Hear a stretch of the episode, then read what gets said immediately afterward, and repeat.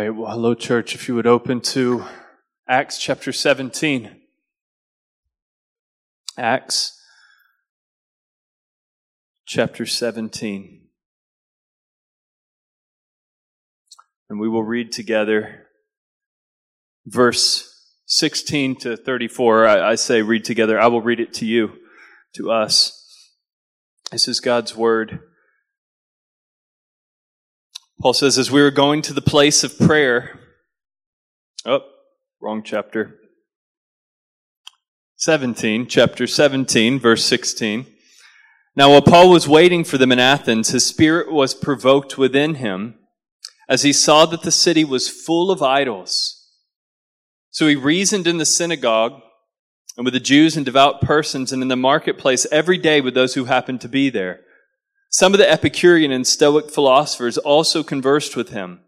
And some said, What does this babbler wish to say? Others said, He seems to be a preacher of foreign divinities because he was preaching Jesus and the resurrection.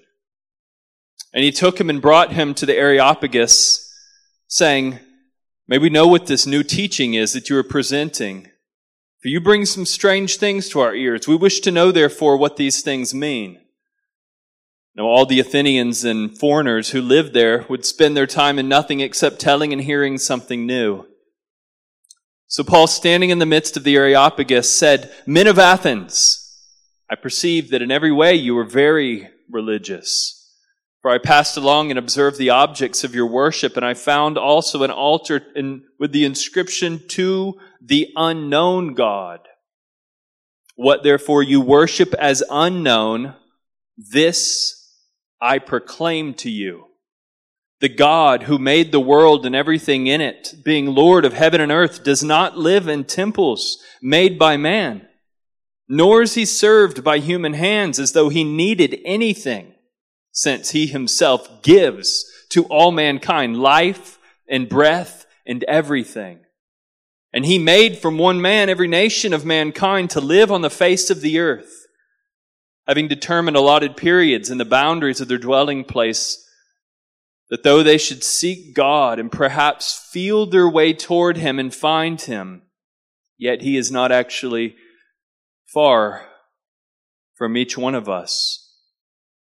For in Him we live and move and have our being, even as some of your own poets have said, for we are indeed His offspring. Being then God's offspring, we ought not to think that the divine being is like gold or silver or stone or anything formed by the art or image of man. The times of ignorance, God overlooked, but now he commands all people everywhere to repent because he has fixed a day in which he will judge the world in righteousness by a man whom he has appointed. And of this he has given assurance to all by raising him from the dead. Now, when they heard of the resurrection of the dead, some mocked, but others says, we will, said, We will hear you again about this.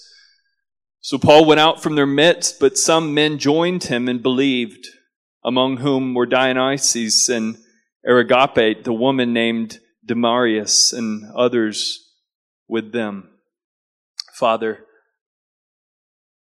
Lord, we know there will always be those who will mock your resurrection and your gospel. Lord, we know that there will always be those willing to hear. And Lord, we know that even some will believe.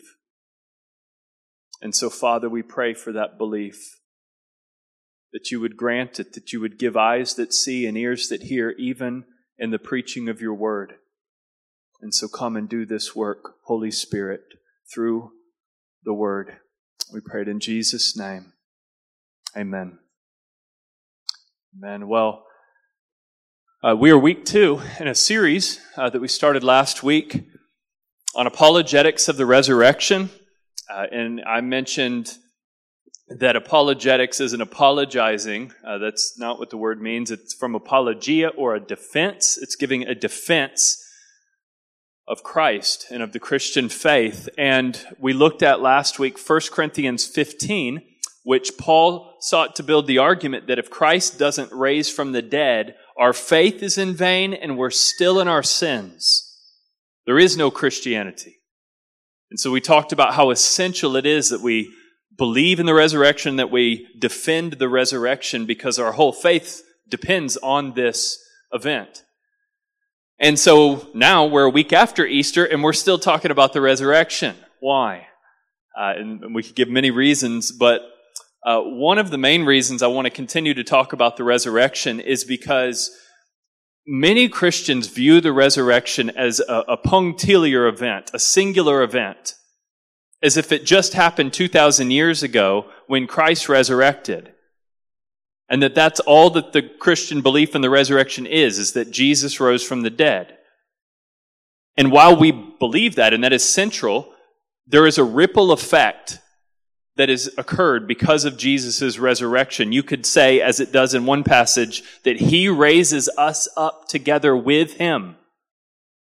There are other implications to the resurrection for us and for others, future implications. And that is a big part of how we defend Christianity.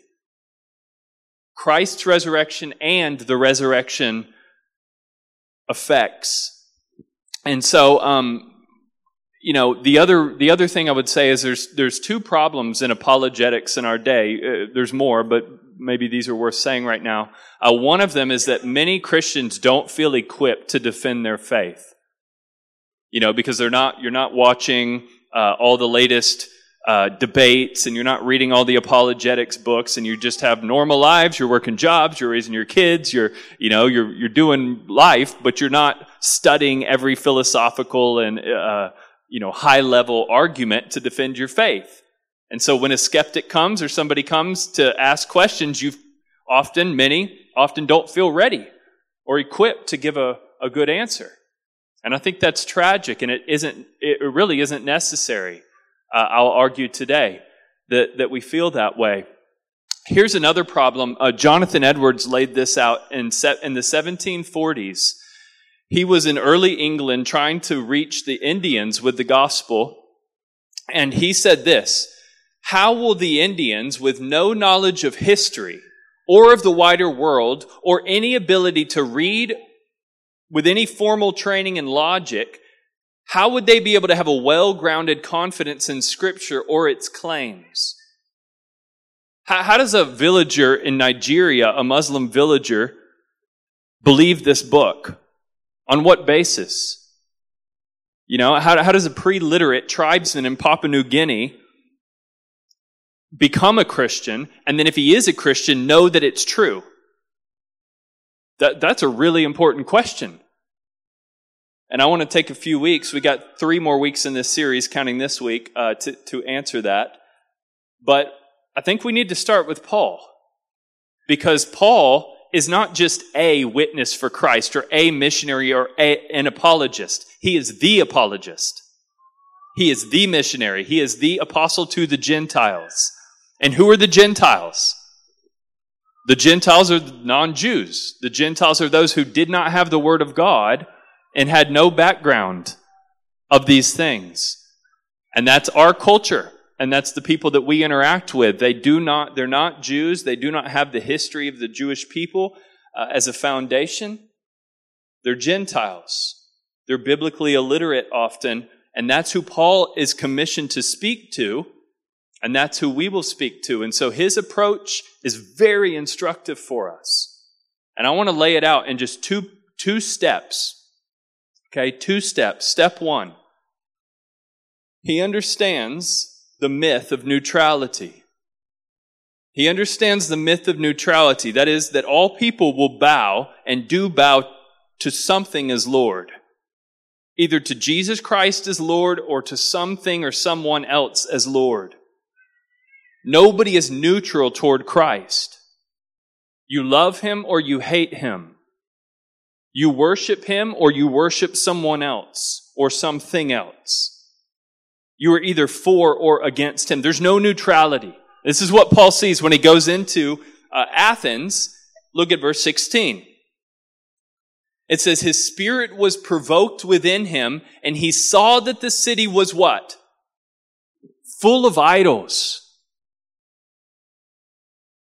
Some people say that Athens had more idols than people. And that's not uh, an exaggeration. There were about 10,000 people there, rough estimates say, and there were about 30,000 idols. You would have seen walking through this very wealthy city on all the buildings, the temples, all of these Greek gods. And so, Paul, it says in verse 17, he reasoned in the synagogue with the Jews and devout persons, and then he'd go into the marketplace where these Gentiles were, and every day with those who happened to be there, and even some Epicurean or Epicurean or Stoic philosophers. Now remember that the that philosophy, we're going to get back to that. And he would converse with them, and some said, What does this babbler wish to say? Others said he seems to be a preacher of foreign divinities because he was preaching Jesus and the resurrection. And so now these people bring him, because of him preaching every day in this little marketplace, they bring him before the Areopagus, this governing council of about 30 civic leaders and scholars that determine kind of the ethics and the religion of that area. And they said, What is this new teaching that you're presenting us? And then here's what happens. He says to these leaders, to these scholars, to these philosophers, You are very religious. So I want, I want us to see a connection here between idolatry, philosophy, and religion. This is a very important connection that I think this passage is making very clear. Idolatry in the Old Testament or in the New Testament, let's make sure we get a right understanding of idolatry. Idolatry is not just carved images of, of false gods and things that people bow down to. In the New Testament, there's a verse that says, covetousness is idolatry. So that idolatry is a heart posture, not just a physical bowing to a false God. You can be an idol worshiper because you love your kids more than God, or your spouse, or your job, or money, or entertainment, or any possession or just comfort and health and fitness and food, right? Anything you love more than God can become an idol. And, and many times is an idol. Paul even said to Christians at the end of 1 John, keep from idolatry. Christians can worship false gods. They can become functional saviors, functional deities, functional gods that at a heart level we bow down to and worship more than the Lord. That is rightly called an idol. And so look at this. We have a city full of idols who are very caught up in philosophy. In fact, at this time, Athens was the philosophical center of the world. It was full of idols and full of philosophy. Is that a accidental connection? No. Not at all. What is the connection? Well, philosophical systems oftentimes are used to justify idolatry. We worship or we come up with, rather, a philosophical or ideological system to suppress the truth of God so that we can justify living for something or someone else other than God. And it happens all the time. This is how Paul says in Romans 1 that there are people, and many, many, many, many people suppress the truth in unrighteousness. For what can be known about God is plain to them because God has shown it to them.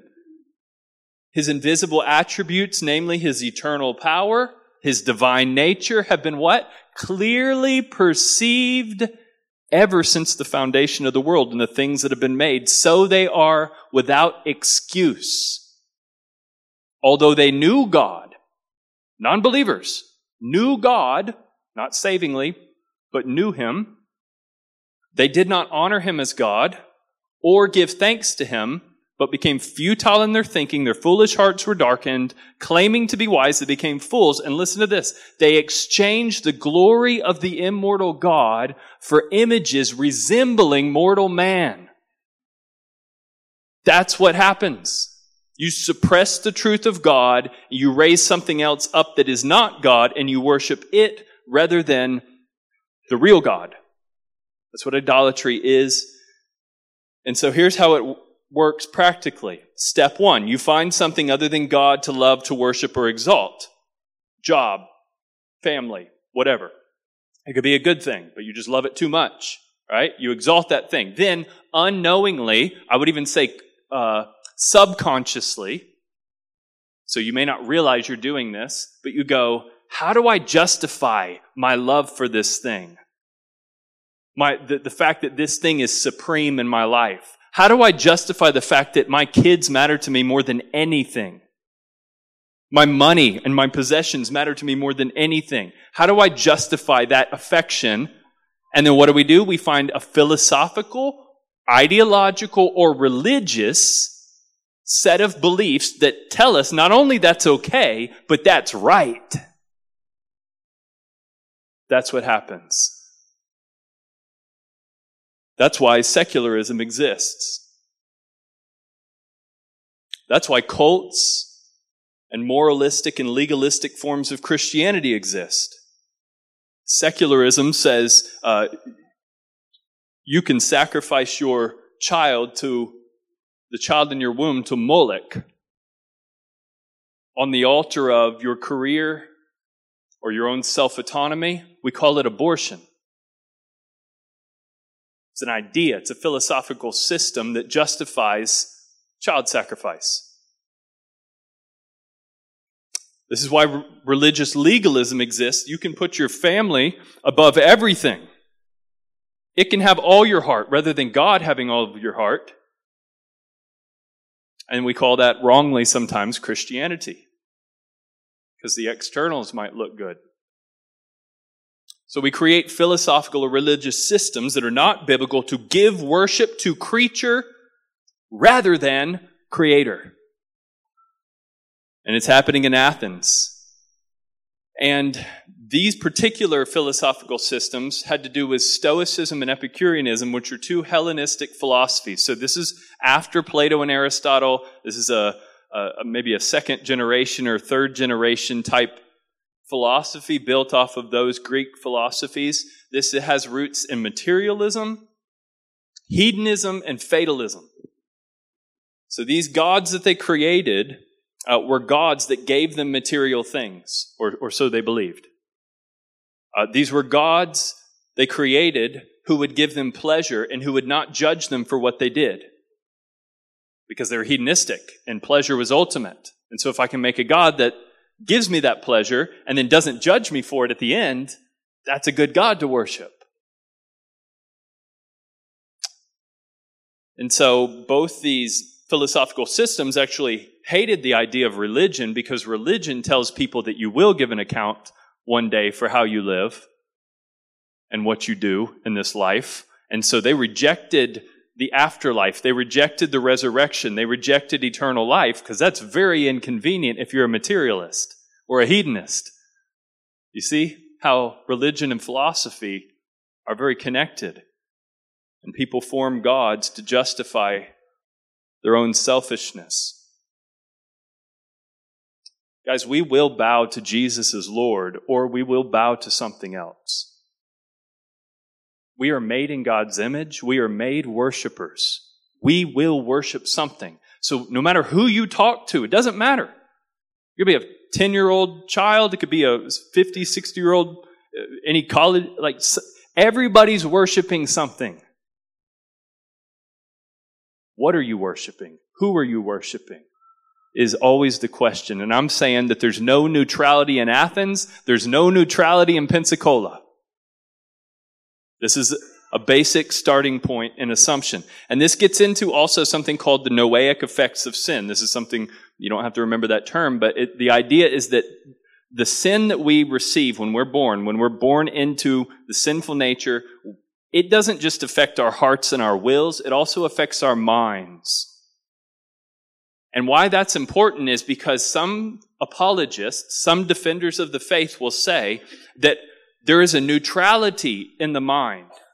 And if we can get a non believer to think right thoughts about God, then they'll get saved. The mind is neutral. There's this mental state that we could work someone toward through our good arguments and it's a neutral place. And I don't think that's how scripture speaks, especially 1 Corinthians 2 verse 13 that says the natural person does not accept the things of the Spirit of God. Why? For they are folly to him. And he is not able, it's not even, it's an, it's an issue of ability. He is not able to understand them because they are spiritually discerned.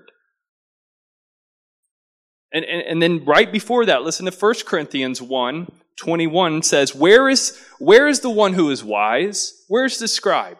Where is the debater of this age? Has God not made foolish the wisdom of the world? Since in the wisdom of God, the world did not know God through wisdom. It pleased God through the folly of what we preach, resurrected Christ, to save those who believe. For Jews demand signs and Greeks seek wisdom, but we preach Christ crucified, a stumbling block to Jews and folly to Gentiles, but to those who are called, both Jews and Greeks, Christ, the power of God and the wisdom of God. And, and so look at the two categories there. Jews demand signs. That was last week, right? We talked about everybody wants more evidence.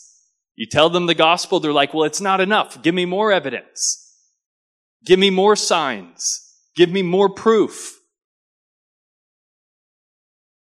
Jews demand signs. Jesus said this to them. An evil and adulterous generation seeks for a sign.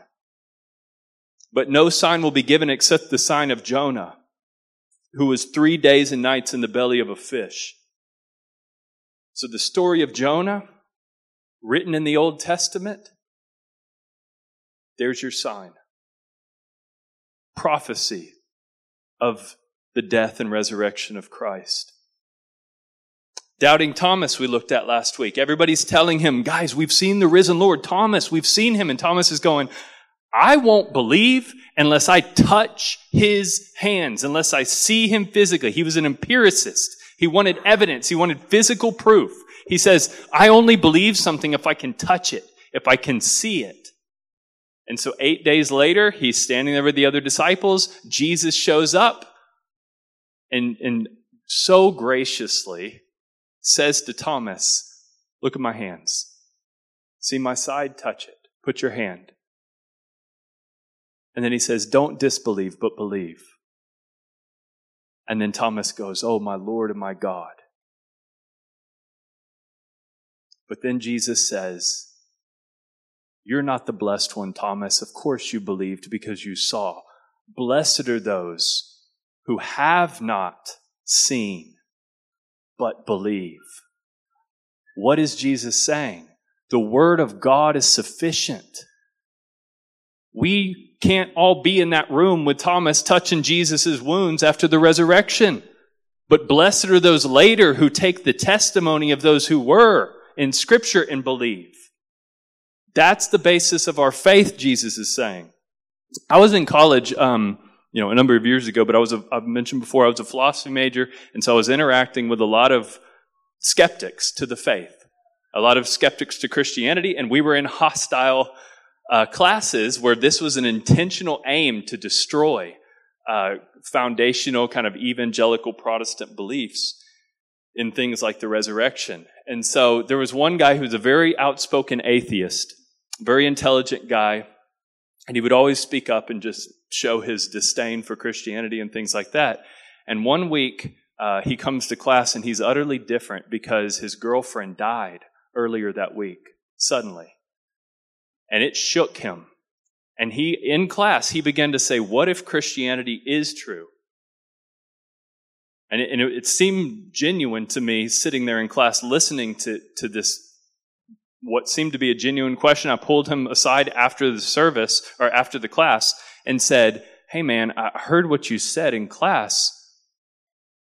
Why don't you believe in Christ? You're saying, What if Christianity is true? What makes you think it isn't? And he said, I just need more evidence. I need more proof.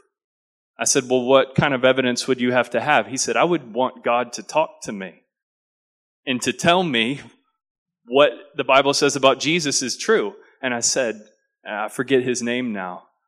I said his name. I said, He has. You just don't believe him. And then I quoted to him Luke 16, where Jesus says, If they did not listen to Moses and the prophets, they will not be convinced if someone raises from the dead. And he said, I can't just take the Bible's word for it. And I said, You won't take the Bible's word for it. It's different. People cannot believe because they will not believe. People don't become Christians because they don't want to become Christians. People don't believe the Bible because they don't want to believe the Bible. They don't take this as God's word because they don't want to take this as God's word. But those who are willing to receive it, God will convince them that it is true. This is how Jesus, this is maybe a weird way that Jesus argues, but listen to John 7 17. If anyone's will is to do God's will, he will know whether this teaching is from God. If your will is to do God's will, you will know these things are true. Second uh, Thessalonians 2.10 says, people perish because they refuse to love the truth and so be saved. Ephesians 4:17 says of non-believers that they are darkened in their understanding, alienated from the life of God because of the ignorance that is in them. You say, "Oh, but that's innocent." I mean, they're they're ignorant. I mean, of course they don't believe. But then it says this, because of the ignorance that is in them due to their hardness of heart. It's a willful suppression of truth. I don't want to believe. Because that would mean I have to deny self. I have to deny sin. I have to repent. Skeptics don't need more evidence, they need new hearts. Neutrality is a myth. We were made in God's image. We will worship. We do worship. The issue is who and what do we worship? Paul goes into Athens and understands that. Here's the second step or the second thing. He respectfully engages non believers or idolatrous presuppositions and worldviews. I want to unpack this, but he respectfully engages non believers or idolatrous presuppositions and worldviews. So many of you know there's a there's a verse that if you read any book on apologetics or defending Christianity, they will use this verse as kind of the ultimate verse. It's 1 Peter 3:15. It says, "In your heart set apart Christ as Lord and always be prepared to give an answer to everyone who asks you to give the reason for the hope that you have." That's the verse we know. But right after that it says this, "But do it with gentleness and respect." Paul did that when he said in verse 22, Men of Athens, I can perceive that in every way you are very religious. That wasn't an insult. He isn't insulting them by calling them religious. He's being respectful.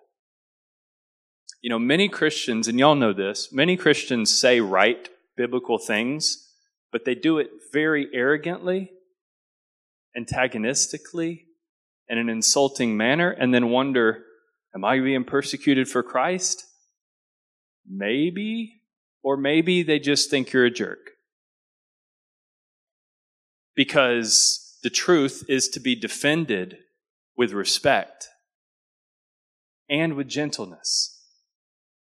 And I can tell you, even standing up here, I'm speaking more boldly standing up here than I would in a private conversation with someone. I mean, I'm, I'm here to proclaim. I'm called to proclaim up here. But when I get down, I'm sitting down with you talking, I'm, I'm not saying the same I'm not speaking in the same authoritative way. That doesn't mean I'm backpedaling against the truth. It just means there's a context for these things. But respect and gentleness is always the aim. But this doesn't mean we aren't bold because look at verse 23. He says, What therefore you worship as unknown, this I proclaim to you. So Paul knows Christianity isn't to just be analyzed. We don't just pick it apart and theologize about the scriptures. It's to be proclaimed. He says, I proclaim this to you. What? God. They're idolaters. And he goes, This is who God is. This is the one who is worthy of worship. And he does it boldly, but respectfully. And, and he does two categories. And these are the two categories. We talk about this every week in City Group. We ask, Who is God? And who are we? Those are the categories Paul goes into.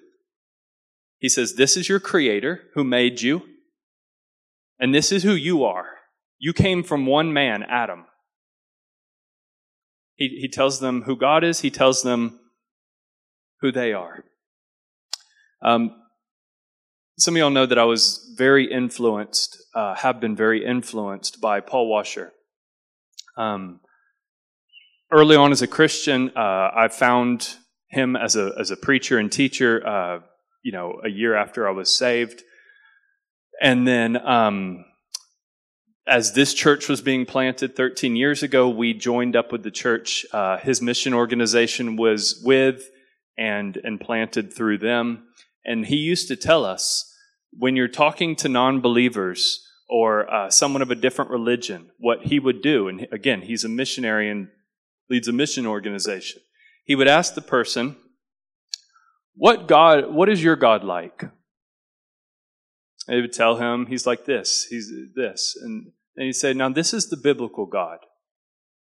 And they'd go, Okay. And then they would share what their view of God was. And then he goes, But this is what the biblical God is like. And you go back and forth a few times, and, and it becomes very clear the biblical God is superior in every way.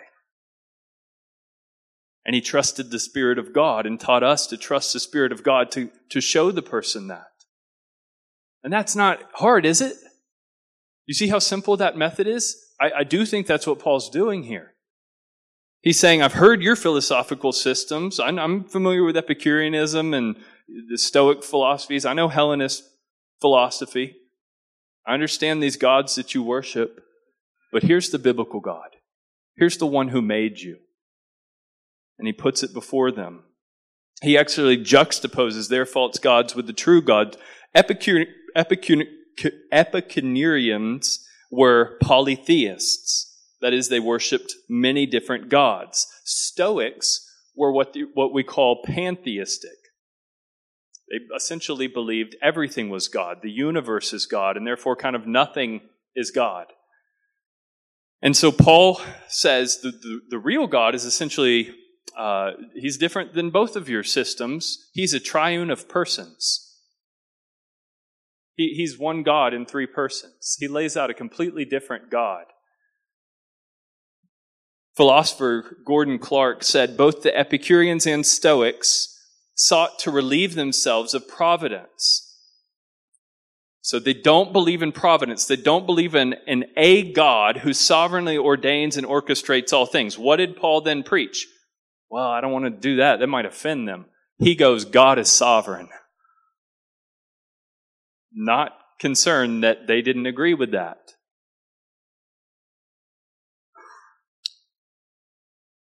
He even quotes these Stoic poets, essentially saying, All your attempts to seek God are nothing more than a blind man with his eyes closed, groping around,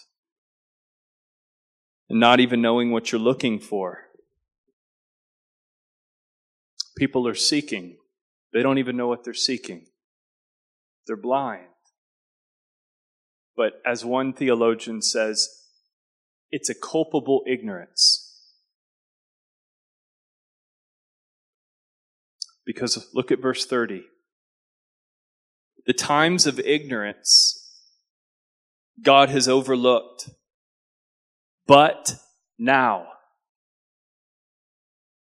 in this age, post resurrection, all the way through to the second coming of Christ, there's a new word. It's called repent. But now, he is commanding all people everywhere to repent because they're ignorantly culpable.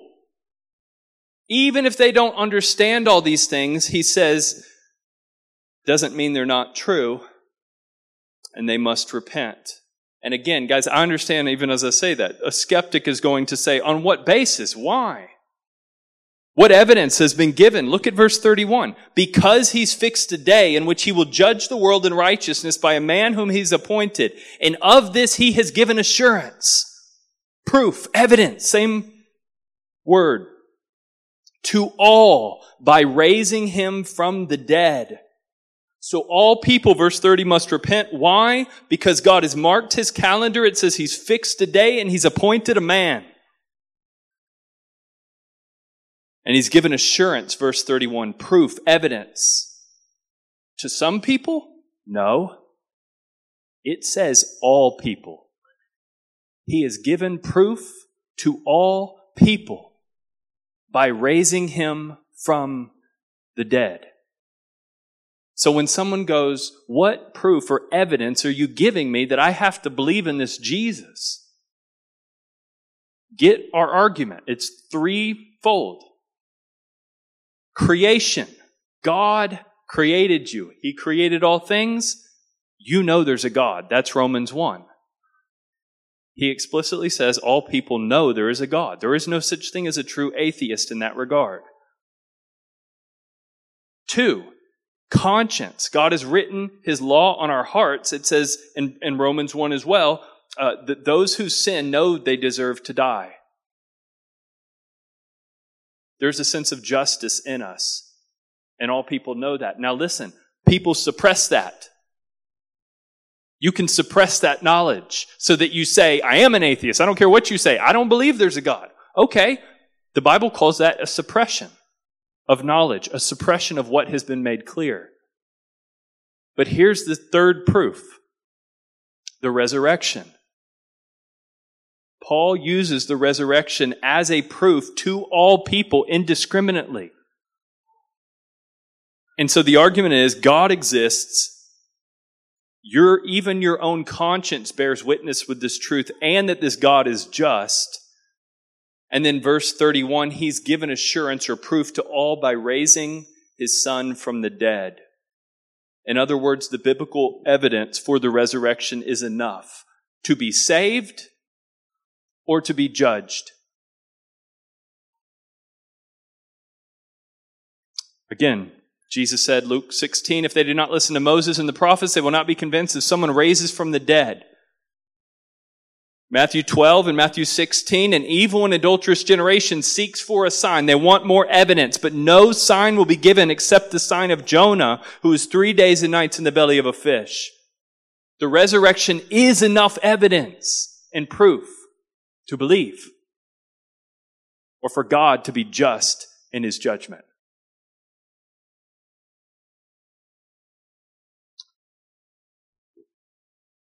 There is something else Paul's doing here, and this is just incredibly helpful if we can see it. I'll let Jordan or uh, Gordon Clark again lay this out. He says both the Epicureans and Stoics taught that the world was made of atoms, which move without purpose or wisdom. Therefore, the world cannot work out of a wise providence because it contains too many obvious defects. So what were they saying? They're saying there's no way there can be a God because there's too much evil and injustice in the world. You ever heard that argument? It's amazing. There's nothing new under the sun, is there? There's no way there's a God. Look at all this. It's too messed up. No good God, at least, would allow for that. And, and, and this is what's, this is what I love about Christianity. The resurrection is a backhanded defense and explanation to that question of the problem of evil, the problem of suffering, the problem of injustice, the problem of diseases and if Christ has risen from the dead and he is a just judge, all evil will be dealt with. Evil's not a problem anymore. At least the justice part of it. If Christ is risen from the dead, the problem of suffering is also being dealt with because we have the hope that we will raise one day and get new bodies. And so there is a world coming where there will be no more suffering. So, according to the Christian gospel, that alleviates the problem of suffering or the problem of sin. How many questions behind the question, you know, LGBT issues, you talk about sexuality, race, gender type issues that are all the questions in culture, how many of those questions behind it is just sin? Right? It's all, the, the issue only exists because of sin. Well, the resurrection deals with that. Because he's giving us new bodies, his people, where there is no sin. They're righteous. Even problems like death or natural disasters or diseases are all, according to the teaching of the resurrection, not problems. The solution is the resurrection. That future resurrection that's coming. And I, I don't remember who said this, but it's such a good quote. They, they said something along the lines of, even if you reject the idea of the resurrection, you at least hope it's true because it's such good news. That's true. Now, I want to close and just say one thing to the Christians in the room and then one thing to maybe if there's skeptic here or two.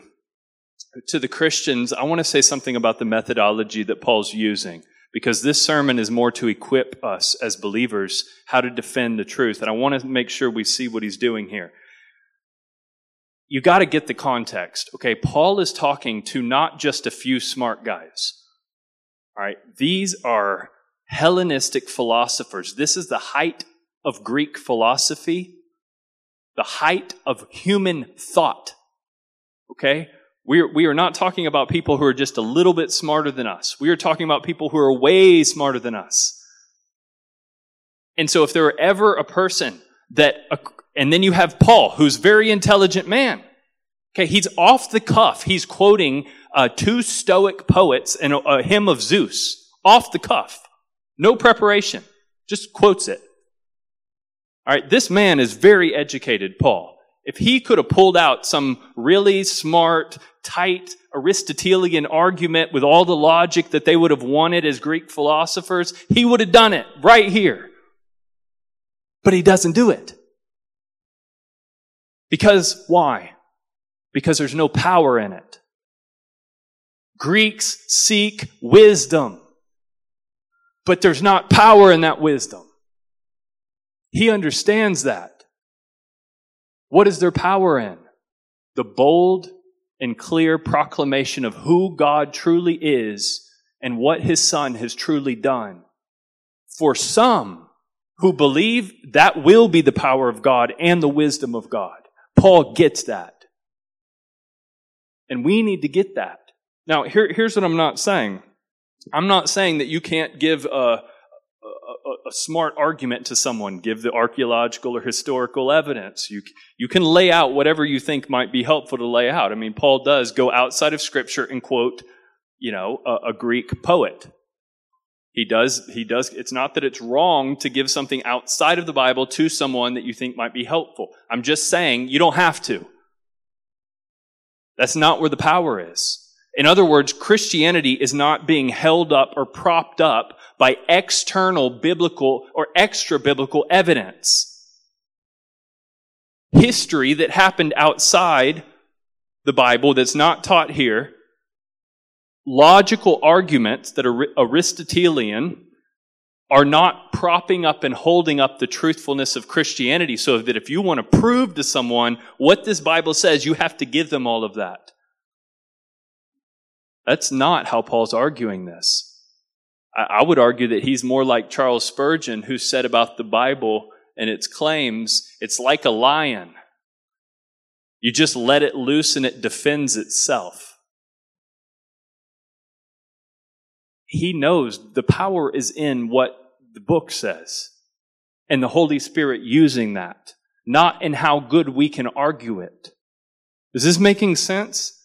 I mean, I think this is what Paul's doing, and I think that's helpful for us to put our confidence where the power truly is. Now, one more thing, uh, and this may be helpful to a few of you and others of you not so much, but he's doing it here.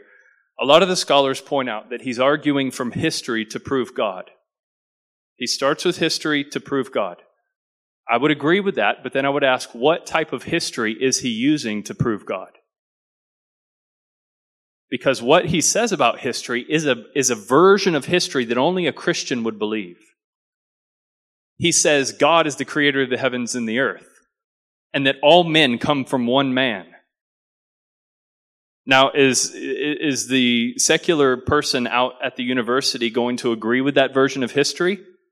No. But that's the basis in which Paul's preaching. He doesn't, he doesn't leave the Bible aside and give them some sort of neutral view of history that they agree with. He starts with a point in history that only the Bible reveals to them. God is the creator. We all came from one man. Here's what I'm trying to make sure we understand. Just because someone doesn't agree with your starting point doesn't mean you don't start there. Just because somebody says, Well, I don't believe God exists. Okay. Well, he does. So let me tell you about him. All right? This is, I mean, it's literally, it's the person who doesn't, who denies gravity. I don't believe in gravity. Well, you fall off that building, you're going to believe pretty quick. Right? It, it, there's certain truths like that. Uh, you come up with a sophisticated argument to say fire's not hot. It's not going to burn me. As soon as you put your hand in the fire, you're going to realize your little sophisticated argument wasn't so good. And your burnt hand is the, is the evidence of that. Paul's argument is Christ has resurrected from the dead, and the Lord has fixed a day in which his resurrected Son will be the judge of all people, whether they realize it or acknowledge it or not. Therefore, repent. And, and here's how we'll close. How the passage closes. It says, Some mocked. Maybe even in your heart, there's somebody here that's going, That's the stupidest thing. It's called circular reasoning. Can't use the text to prove the text. And they mock and they walk away. I know. It's possible. That happened to Paul. Some mocked, it says. But then it says, others said, What? We'll hear you again about this. You've said enough things that, you know, I'll listen a little more. That could be legitimate. Some people are in that category. And then there's another category. It says some joined Paul and believed. And there's always that category as well. Someone who goes, You've said enough. The Bible said enough. I'm, I'm in. And I just want to I just want to end appealing to those three categories. For for someone here, which one are you? Which category of those three are you? Are you the person who mocks? And you leave going, I'm, I'm fine. Uh, do that at your own risk. Many do. Banking on the fact the resurrection isn't true. It's a dangerous way to live, but many do it. Or are you the person who goes, I'm, I'll, I'll come back. I'll talk more. I'll listen to more. I'll actually start reading my Bible. This sounds somewhat legitimate. And I would say to you what Paul said to these philosophers you might find that God is not that far from you. As you seek Him, you might find Him. He might be found by you. And then I'll say lastly, for those of you who say, I don't know if I believed earlier, but I think I'm believing this. I would love to talk to you and encourage you and tell you if you do believe these things, there is a next step, and it's baptism. And we can talk about that because that, that's what you do after you believe. And so I'll leave it there today and we'll pick this up next week. Let's go to the Lord in prayer. Father, Oh Lord, we thank you that you have given us your word. What an amazing thing to think of Paul, inspired by the Spirit, speaking this message in the ears of all these people, and that you've preserved this in your word, and you've delivered it to us, and you call it God breathed scripture, inerrant, infallible, true, authoritative, powerful, able to break even the hardest heart, able to give life to the dead Lord, we just put our hope in your word and your spirit to do what we need done in our own hearts through this. Whatever need is in this room, Lord, we pray you would meet that need by and through your word. We praise you for these things, and we pray it in Jesus' name. Amen.